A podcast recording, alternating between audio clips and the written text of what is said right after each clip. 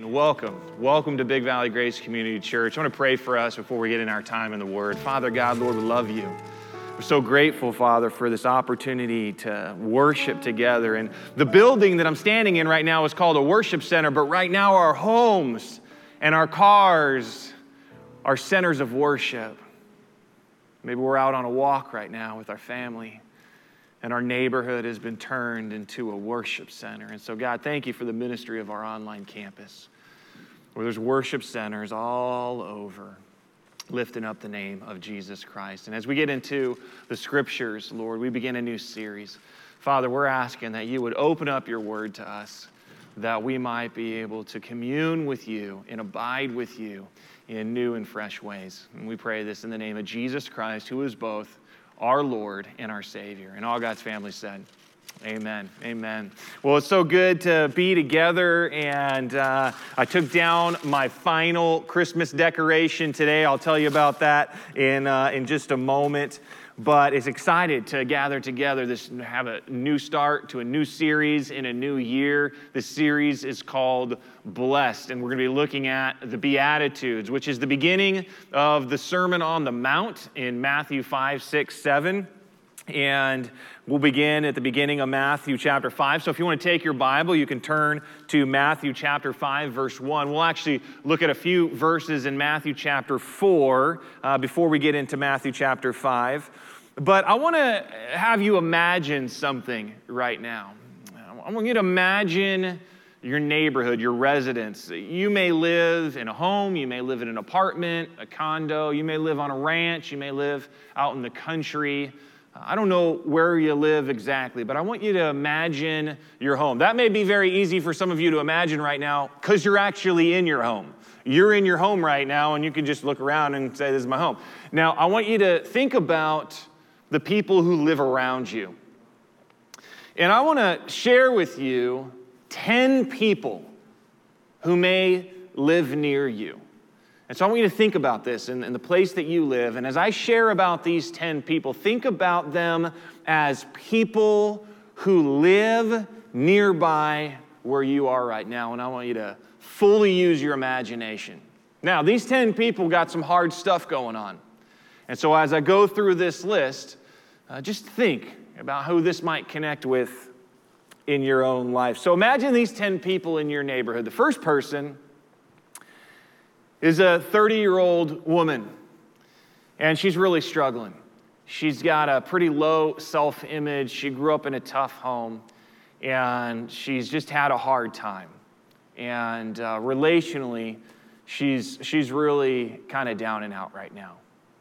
Maybe you know somebody like that. Maybe there's someone like that who lives in your neighborhood. The second person is a 55 year old man.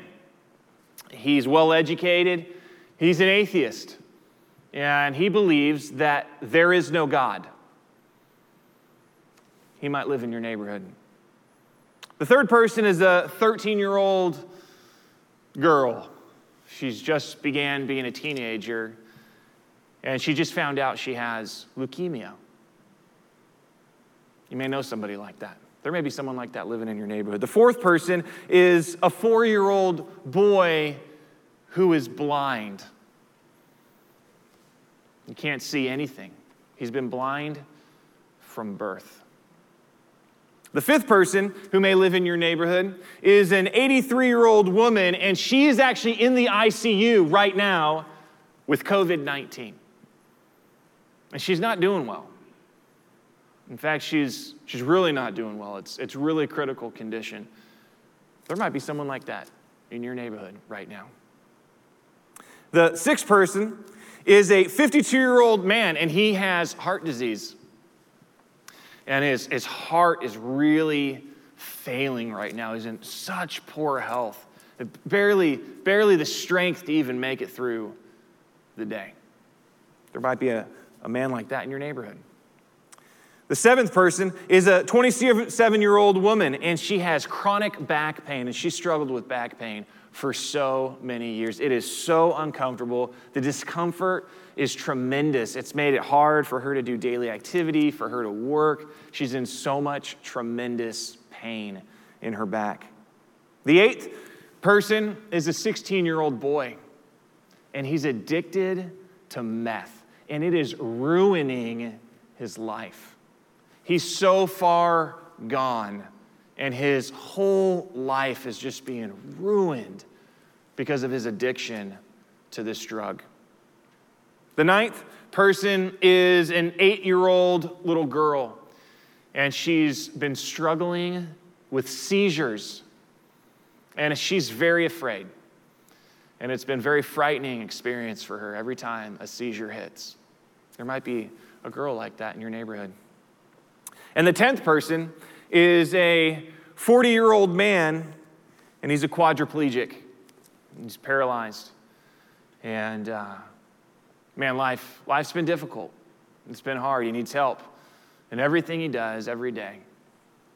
Now, I want you to imagine these 10 people. And maybe one of those 10 people, you actually know somebody who's in a situation like that. But I want you to imagine that those 10 people actually live in your neighborhood. They're your neighbors. And I want you to imagine that yesterday, all 10 of them were healed. That all 10 of those people who were struggling so severely that yesterday they were healed. How would that change your neighborhood today? How would that change your experience today? What would that cause you to think about right now, today? Well, it's that kind of scene that if we go 2,000 years back in time to Matthew chapter 4, verse 23, that's the type of scene we walk unto. Listen to what the scriptures say. In Matthew chapter 4, verse 23, it says, And he, this is speaking of Jesus, and he went through all, he went throughout all Galilee, teaching in their synagogue. So he's teaching. So people are hearing the truth for the first time. You remember that 30 year old woman with low self image? She hears for the very first time that she's been made in the image of God and that God has a plan for her life.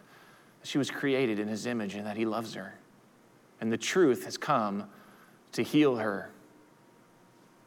It says that he's proclaiming the gospel of the kingdom of God. You remember that 55 year old atheist? He hears the gospel of Jesus Christ for the first time. And he places his faith in Jesus Christ as God is standing right before him, and he can no longer deny that God does not exist because God has come to him. It goes on to say that he's healing every disease. You remember that 13 year old girl with leukemia? She's healed right then. No more treatments, no more doctor visits, no more procedures. She's healed. He's healing every disease and every affliction among the people. You remember that four year old boy who's blind? In that moment, his eyes are opened and he sees the neighborhood for the very first time. It's miraculous what's taking place. We go on as it says, so his fame uh, spread throughout all Syria, and they brought him all the sick. You remember that 83 year old woman who's in the ICU with COVID 19? She's getting sent home. She's getting sent home because her symptoms are gone and she's healed. Her fever's reduced, she can breathe. It says they brought to him all those who were sick and those who were afflicted with various diseases. You remember that 52 year old man with heart disease? All of a sudden, he's got strength for the day. And the blood's flowing through his brain and his body correctly again. And he's feeling great because he's come into contact with Jesus and Jesus has healed him. It says, those afflicted with various diseases and pains. You remember that 27 year old woman who had chronic back pain? All of a sudden, she can stand up straight. She's able to pick up her kids. She's able to do her daily life. She's able to work. Her joy has been restored as her pain has fled her body. It says, those who are oppressed by demons. You remember that 16 year old boy who's addicted to meth? God has rescued him from the destructive demonic power that has been afflicting his life. And this 16 year old boy has been redeemed for righteousness. He's been rescued from the pit of destruction that he's in. The neighborhood is changing. It says, those having seizures, you remember that eight year old little girl? All of a sudden, her hands aren't shaking, her mouth's not shaking, her body's not shaking. She's not frightened anymore because Jesus came and touched her. And she's no longer having any seizures. She's been healed. Her parents are overjoyed. They've been worried sick. And now, this little girl, she's healed. And the paralytics. Remember that 40 year old man who's paralyzed? All of a sudden, he, he can move. He can move. He can move. He can, he can start to, to do things move, move his body, move his arms, move his legs. It's just total miraculous. It says that these great crowds followed him, followed Jesus from Galilee and the Decapolis. The Decapolis was 10 cities, and from Jerusalem and Judea, and from beyond the Jordan. You see, what happens is, is that Jesus shows up in the neighborhood. And when Jesus shows up in the neighborhood, lives are transformed. They are miraculously transformed as Jesus Christ, the Son of God, shows up on the scene. And if that were your neighborhood and those 10 lives were healed yesterday, what would you be doing today? Well, I think you'd be doing the same thing that this crowd does because in Matthew chapter 5, verse 1, it says that a great crowd has formed around Jesus. An incredible crowd has formed around Jesus. And it says that seeing the crowds, in Matthew chapter 5, verse 1, it says, Seeing the crowds, he went up onto the mountain. And when he sat down, his disciples came to him. And he opened his mouth and he taught him. He taught them. And then he goes into the Beatitudes, which is blessed are for, and we're going to talk about what that is. So, this is an incredible moment. Jesus has caused incredible commotion in a really good way because he shows up in the neighborhood and he's healing people. He's transforming their lives. He's setting them free from demonic powers. He's healing them from sickness. He's welcoming people into the kingdom of God through the grace of salvation in Jesus Christ.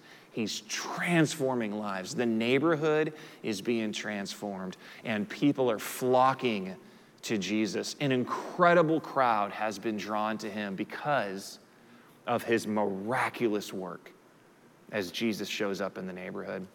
Now, when Jesus, it says that he sees the crowds. When Jesus sees he sees differently. He just doesn't see a mass of people, he sees individuals, he sees stories, he sees history, he sees lives. He sees the thoughts and the intentions of the people.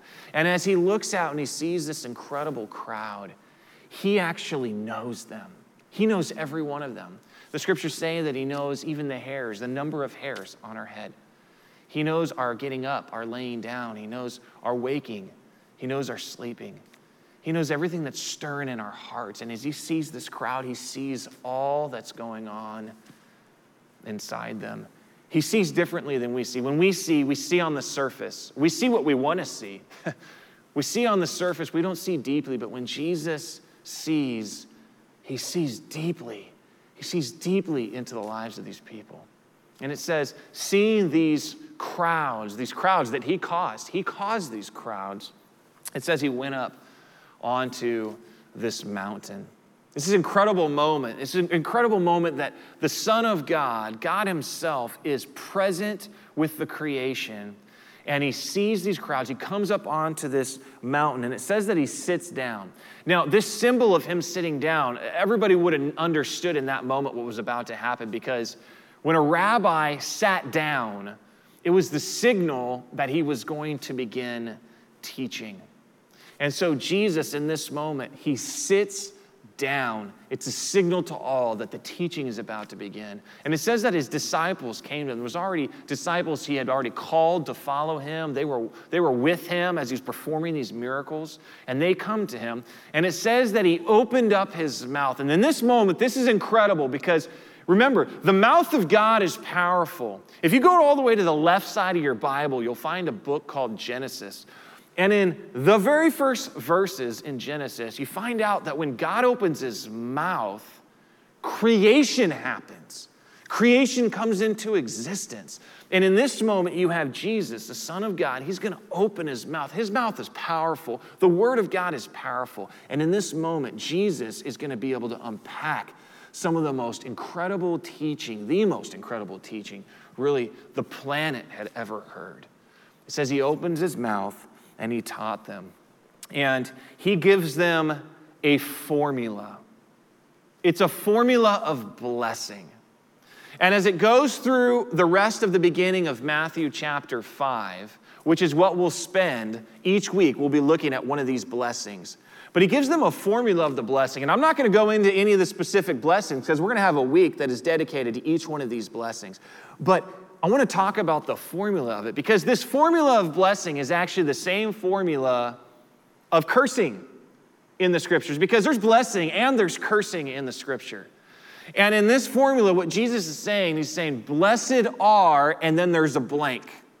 Blessed are, and then there's this first blank. And this first blank in this formula of blessing, it's talking about the characteristic of the person who is blessed. Sometimes that first blank is a really hard first blank. And as we walk through these next weeks, sometimes you're to see blessed are, and you're to see that first blank. You're to see a word there, and you're not to like it. You're not to like the word that's there because it's to be a difficult word to go, wow, that's, that's the characteristic that God wants me to be as a follower of Jesus Christ. So you have this formula blessed are, that first blank is the characteristic. But then it says, Blessed are for, and there's another blank, and it tells you what the blessing is. So even though that characteristic is difficult, there's something hard about it, there's a blessing that follows. And each of these weeks, as we walk through this series, Blessed, we're going to talk about that characteristic that is for all of us. Each of the characteristics in the Beatitudes, they apply to all of us. These characteristics are to be characteristics that we embrace as followers of Jesus, which means that the blessing that follows is for all of us also. Now, there's a, a, graphic that we've used for this series, and I wanna, I wanna look at that graphic together. It's a, it's a mountain, and then there's also an upside down mountain. So let's put up just the graphic. We'll look at that. When I first saw this, I thought, wow, that's really interesting. You know, I, I, get it. You know, Jesus is up on the mountain. So our, our graphics design team, you know, our media team, they're putting this together. I go, okay, I get that. But then they put another one up here. You know, I don't know about you, but I've, I've hiked a lot of mountains. I've never seen one coming out of the sky like this. I've never seen one like that. So that kind of caught my attention as different.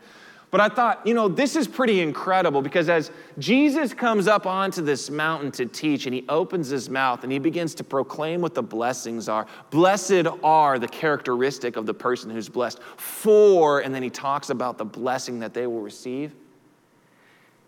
He's telling them things that are completely countercultural to what they've understood and known. It's upside down thinking. You see, because when you enter into the kingdom of God, God's got a different way of doing things than this world. He has a different approach.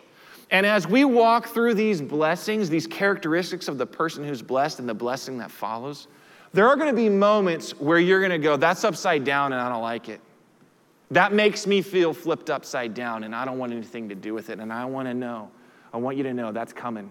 There's going to come a moment as we walk through this series, I know it's going to happen, when we walk through one of these Beatitudes, or maybe multiple of them, and you go, I don't like the way that feels. I don't like the way that sounds. It feels upside down. It feels backwards. It seems, it seems like it's, it's not what I would want. And I want you to know that's good. That's right where we need to be. Because God's going to help us grow. God's going to help us grow because there's some things that they seem upside down in the kingdom of God, but it's what He's called us to do. It's what He's called us into. And I want you to know, I, I just want to challenge you. I really want to invite you into a challenge. And that's what this weekend really is about to invite you into a challenge to see that when Jesus shows up in your neighborhood, some incredible things are going to take place. And there's going to be some things that seem backwards and upside down to you and the things that Jesus says. But He has an incredible plan for you, and He has a purpose for your life, and He is working out that purpose for His glory. And I want to invite you into a challenge that has three parts right now. The first part is part one of this challenge is build. It's build. This part one is about believing and obeying the words of Jesus. I remember when I was in fourth grade, we had the California Missions Project. It is literally the school project that is the wretched, you know, disaster for all parents, right? This is the worst school project, all right? I'm sorry, fourth grade teachers, I love you, but this project is hard, all right? And so you've got this California Missions Project, and in my family, we like to build things, but I wasn't really that good of a builder in fourth grade or ever. And so what I did is I thought, you know, one of the favorite things we used when I was a kid to build things was cereal boxes. So I went and got cereal boxes and I said, hey, I need to collect all the cereal boxes. We're going to make this California missions project and we're going to make it, I'm going to make it out of cereal boxes. So I'm cutting it up and I'm making it. And my other, my second favorite thing to build things with was scotch tape. So I've got cereal boxes and scotch tape and I'm going to town. I make the foundation out of cereal boxes, right? I make the mission out of it. And I go, you know what? It looked like a Cheerios box when I got done. It looked like a Kix box when I got done. I'm like, this isn't quite right. So I take it and I go down to the park all right? It was about a mile from where I'm standing right now, where I grew up. And a, there's a park right now. I take it down to the sandbox in the park, and I take some Elmer's glue. And I take Elmer's glue and I put it all over this California mission made out of cereal boxes. And then I began to put sand all over it because I want it to look like a mission, right? It, instead of a Cheerios box. So I get I got this cereal box and scotch tape mission with Elmer's glue and sand all over. And when I got done with it, it looked like a natural disaster had hit this mission. It was all folded in. The cereal box couldn't hold the weight of the glue and the sand, and it made made it all mushy, and it was just, it literally looked like a bad scene out of a desert war movie. And it was horrible. So I took it to my teacher and I said, you know, California has earthquakes. California has earthquakes, and here it is, right? Here's my mission, and there was an earthquake, and it was a bad scene in California that day, and I, I did it. But I couldn't help but think about that as I was thinking about building. Because this is what Jesus says at the end of the Sermon on the Mount. In Matthew chapter 7, verse 24, he says, Everyone then who hears these words of mine and does them will be like a wise man who built his house on the rock. And the rain fell, and the floods came, and the winds blew and beat on that house, but it did not fall because it had been founded on the rock. And everyone who hears these words of mine and does not do them will be like a foolish man who built his house on the sand.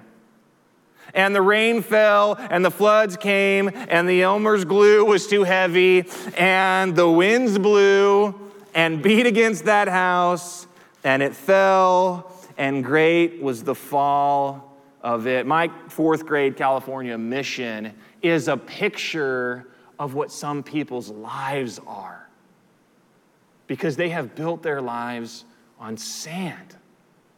And when the weather comes and the storm comes, their lives don't hold up worth anything because they have not built their lives on the rock. You know, in a very sober way and in a very humble way, I just want to share my wife and I are really taking this seriously with our family. We have a big family. We're a family of 11, and, and we're, we have nine children. We're taking it very seriously about building our family on the rock of Jesus Christ. And, you know, this summer we went through the Ten Commandments series. And uh, my family, we sat in church together, either on the online campus. I think it was most of the time, was in our backyard at that time because there wasn't any in person gatherings. And we spent time going through this journal, this 50 day adventure journal, going through the Ten Commandments because we want to make sure that we're building our family on the rock. And so each day we would spend time doing this. We'd take pictures of it, you know, text them or email them to our kids, and, and uh, that way they would see it, and we'd, we'd talk about it. We'd have discussions after church. This was a, a really important season for us during, you know, the COVID kind of stay at home time when my family said, hey, we want to build our family on the rock. And so we're going to spend some dedicated time really spending time on the Word of God together. When we, you know, after Thanksgiving, we went into this, you know, Christmas series into the new year here. This is the last Christmas decoration. I, just took it down today.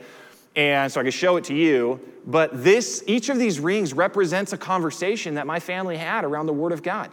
This was hanging on the light fixture above our dining room table with a Bible placed in the center of the table. And we'd see that Bible, we'd see these strips of paper, and it would be a reminder we need to have a conversation. So we would eat first, and then when we get done eating, I would then take one of these, I'd read it, my wife would read the passage. And on many of these, we've actually written the, down the things that our children said, the answers that they gave. We just wrote them on the chains, and then we hung this up. It's a visual reminder. This is not about a decoration, this is about each of these represent a moment we invested in our kids that we would build on the foundation of Jesus Christ in our home. We're taking it serious.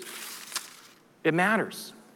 Which is why when we get to a new series like this, and we've got this new journal, my wife and I, we purchased one for all of our big kids. We put them in their stocking for Christmas. And we're going through this together as a family. We're going to start this this weekend. You can get one, uh, download it for free online, or uh, if we still have physical copies, you can go online and buy one.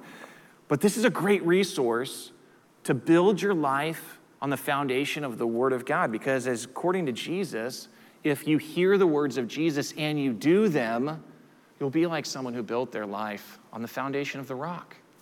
So that's part one of this challenge is build. I want to challenge you to build. And I want to challenge you, accept this challenge. Accept this invitation, this challenge, as we go through this series, that you would build. Part two, is visible. That's the second part of the challenge visible.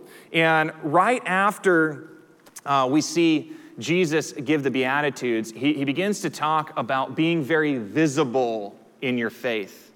And this is about really influencing very publicly for Jesus. I, I want to share you three types of people in our church family that just this last week I had conversations with. One type is a retired couple. They have one of their neighbors went into the ICU a few weeks back. And so this retired couple on the court that they live on, they're part of our church family, they got all of their neighbors together in the center of the street to have a prayer session for their neighbor who went into the ICU. Talk about living publicly for Jesus in your neighborhood. They stood in the street and prayed together as a neighbor, as neighbors. And God's answering their prayers and healing this, this neighbor who's in the ICU. It's miraculous. I talked to a, a, young man who's starting a career as a barber in our church family this week.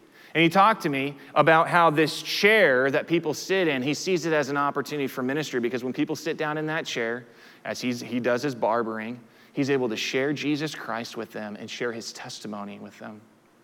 I've heard this next category is actually a bunch of people. I've heard from so many people who have been walking their neighborhoods and praying for their neighbors literally walking house to house to house to house to house, street to street to street, and praying for their neighborhoods. These are ways that people are living very publicly for Jesus. And I want to challenge you into part two, and that is you'd be visible.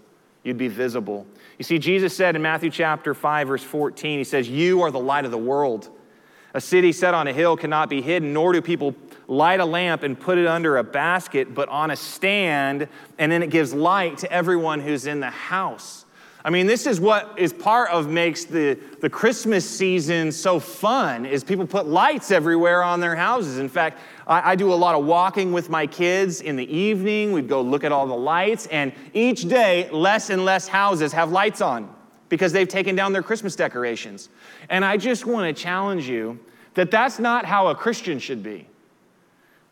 A Christian shouldn't be to where just a season were lights and we put decorations up and we're lights for a season, and then, then you know, Christmas goes by and, and we're no longer lights. No, no, no, no. That's not how Christians are supposed to be. Christians are supposed to be lights 365 days a year, 52 weeks a year, seven days a week. We're to be light, and we're to be light in our neighborhood. And part two of this challenge is that you'd be visible. Part three of this challenge is faith. It's faith. And this is where people are being invited to faith into salvation in Jesus Christ. Because he says in Matthew chapter 5, verse 16, the very next verse, after he talks about being a light, he says, In the same way, let your light shine before others so that they may see your good works and give glory to your Father who's in heaven. Because when you are visible with your faith in your neighborhood, your neighbors will see your faith, they will see your good works and they will be pointed to Jesus Christ, and they in turn will give glory to God. you being visible is so important with your faith because people will come to Jesus Christ. People will come to know Jesus Christ. And so I just want to give you this challenge. I want to encourage you accept this challenge, this three-part challenge to build visible faith. I'm going to invite Reggie out. He's going to sing one last song as after I close here. Lead us in worship. But I want you to accept this challenge. Build visible faith. Build visible faith. That as you imagine Jesus coming into your neighborhood, Jesus transforming lives. Remember how you did that? You remember, you, you, you imagine those 10 people as we began? Those 10 people whose lives were changed because Jesus showed up in the neighborhood? Well, I want to challenge you with something. And that is, Jesus wants to show up in your neighborhood, and he wants to show up through you in your neighborhood. Jesus has placed you, I believe that Jesus has placed you very strategically where he wanted you to live. And he wants you to be the gospel, to be Jesus Christ to those who live around you. And so, would you accept this challenge to build visible faith? Again, you're going to hear things during this series, they're going to be hard. They're going to be challenging things, but don't give up. Don't throw in the towel. Don't quit. Keep taking a step with Jesus Christ because He's placed you in your neighborhood for a reason, and your neighbors need Jesus. Your neighborhood needs Jesus. And so let's accept this challenge together that we build visible faith to see what God might do in and through our lives, how we might transform our neighborhoods for Jesus Christ. Father God, Lord, we love you and we're so grateful to spend time in your word, spend time worshiping you. God, we're a, we're a church family where we're asking, God, would you work? Would you work in our own lives? Would you work in our neighborhoods? Would we be used by you to reach people for Jesus Christ? And so, God, would you build in us, build in us a faith that is very visible. Build visible faith in us, Lord, that we might be bright, shining lights every day of the year in our neighborhood. So, God, we're asking, would you do something wonderful in this series in our church family? Draw us to you, grow us up in you. Lord, we love you. We'll end our time worshiping you, giving praise to you. We pray this in the name of Jesus Christ and all God's family said. Amen.